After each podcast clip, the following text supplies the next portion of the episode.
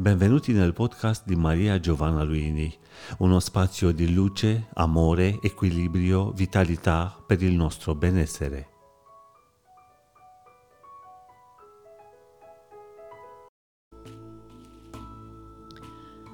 Quante volte parliamo di emozione nello spazio di una giornata, di una serata, nello spazio di un'ora?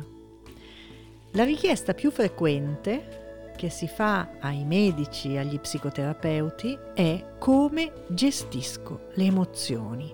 Mi aiuti a gestirle, a controllarle, mi aiuti ad averle ma a non soffrire.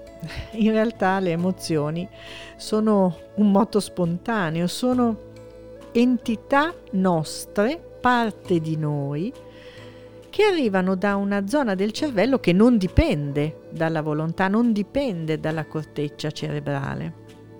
Le emozioni sono cura e sono un momento necessario per il nostro vivere. Tutte le emozioni, quelle che ci piacciono e quelle che invece proprio non vorremmo sperimentare. Il punto con le emozioni è capire che la loro utilità esista proprio nel momento in cui nascono.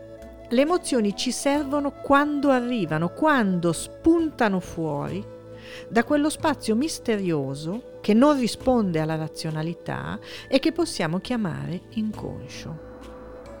Quella parte del cervello molto ampia che fa nascere le emozioni è istintiva, non è razionale e non è gestibile con la razionalità. Ecco perché la richiesta di gestire, governare le emozioni è una richiesta irrealistica. Nessuno può combattere razionalmente le proprie emozioni e se lo fa va incontro a blocchi, disagio e anche malattia. Le emozioni non sono nostre nemiche, sorgono, nascono, ci invadono perché ci portano messaggi indicano uno stato della nostra evoluzione dinamico. Di solito nascono perché qualcosa sta cambiando, qualcosa che comunque fatalmente cambierà. Non possiamo fermare il cambiamento e non possiamo fermare le emozioni a meno che desideriamo diventare patologici. Quando temiamo che un'emozione sia eccessiva, è perché non abbiamo compreso il meccanismo fondamentale. Più schiaccia un'emozione, più colpirà dopo, in modo distorto, in modo amplificato e fuori contesto. L'emozione quando nasce va accolta, non va spiegata. Provo questa emozione perché è un errore, è un errore percettivo. L'emozione non va spiegata, non ha un perché che la corteccia cerebrale possa identificare. Ogni volta che tentiamo di spiegare perché ci sentiamo in un certo modo, sbagliamo. È il tentativo di una parte del cervello diversa da quella che ha creato l'emozione di farci stare calmi. Ecco, tu stai così perché? E di solito il motivo che diamo non è mai quello vero. È la superficie, è la via più facile per spiegare.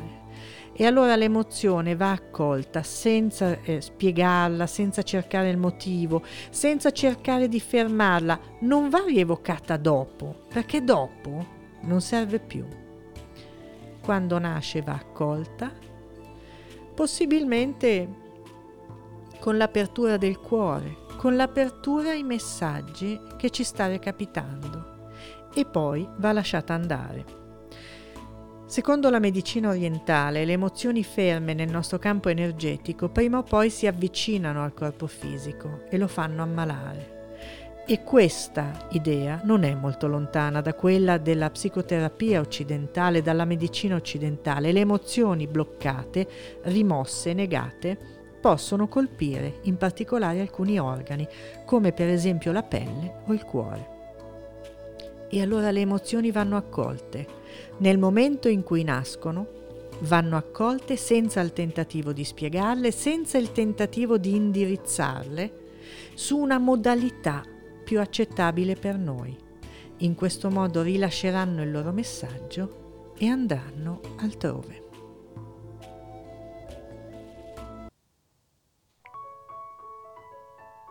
Avete seguito un podcast di Maria Giovanna Luini. Per una nuova dose di benessere ci trovate qui con nuovi appuntamenti.